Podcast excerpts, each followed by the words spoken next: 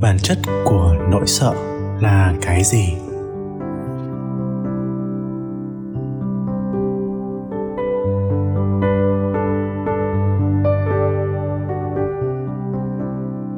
Chất liệu của nỗi sợ là biết. Một nỗi sợ hiện ra trong mặt gương của biết thì chính là một với mặt gương và không hại được mặt gương của biết nếu con hiểu được bản chất của nỗi sợ, con thấy rằng bản chất nó là vô hại sẵn rồi.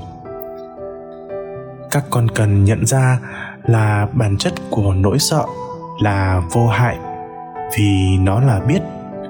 Nó không thể nào làm hại đời ai được.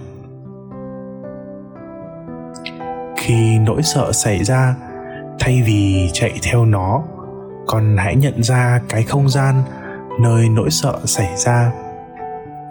Khi nỗi sợ xảy ra, con cho phép nó xảy ra và nhận thấy biết đang ở đấy, thì một lúc sau, nỗi sợ sẽ biến thành biết hoặc tan luôn vào biết.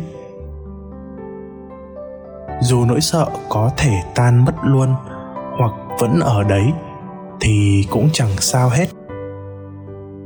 Khi nỗi sợ xảy ra con nhìn vào bản chất của nỗi sợ, chính là biết đang ở đấy. Thế là đủ rồi, con không cần làm thêm cái gì cả.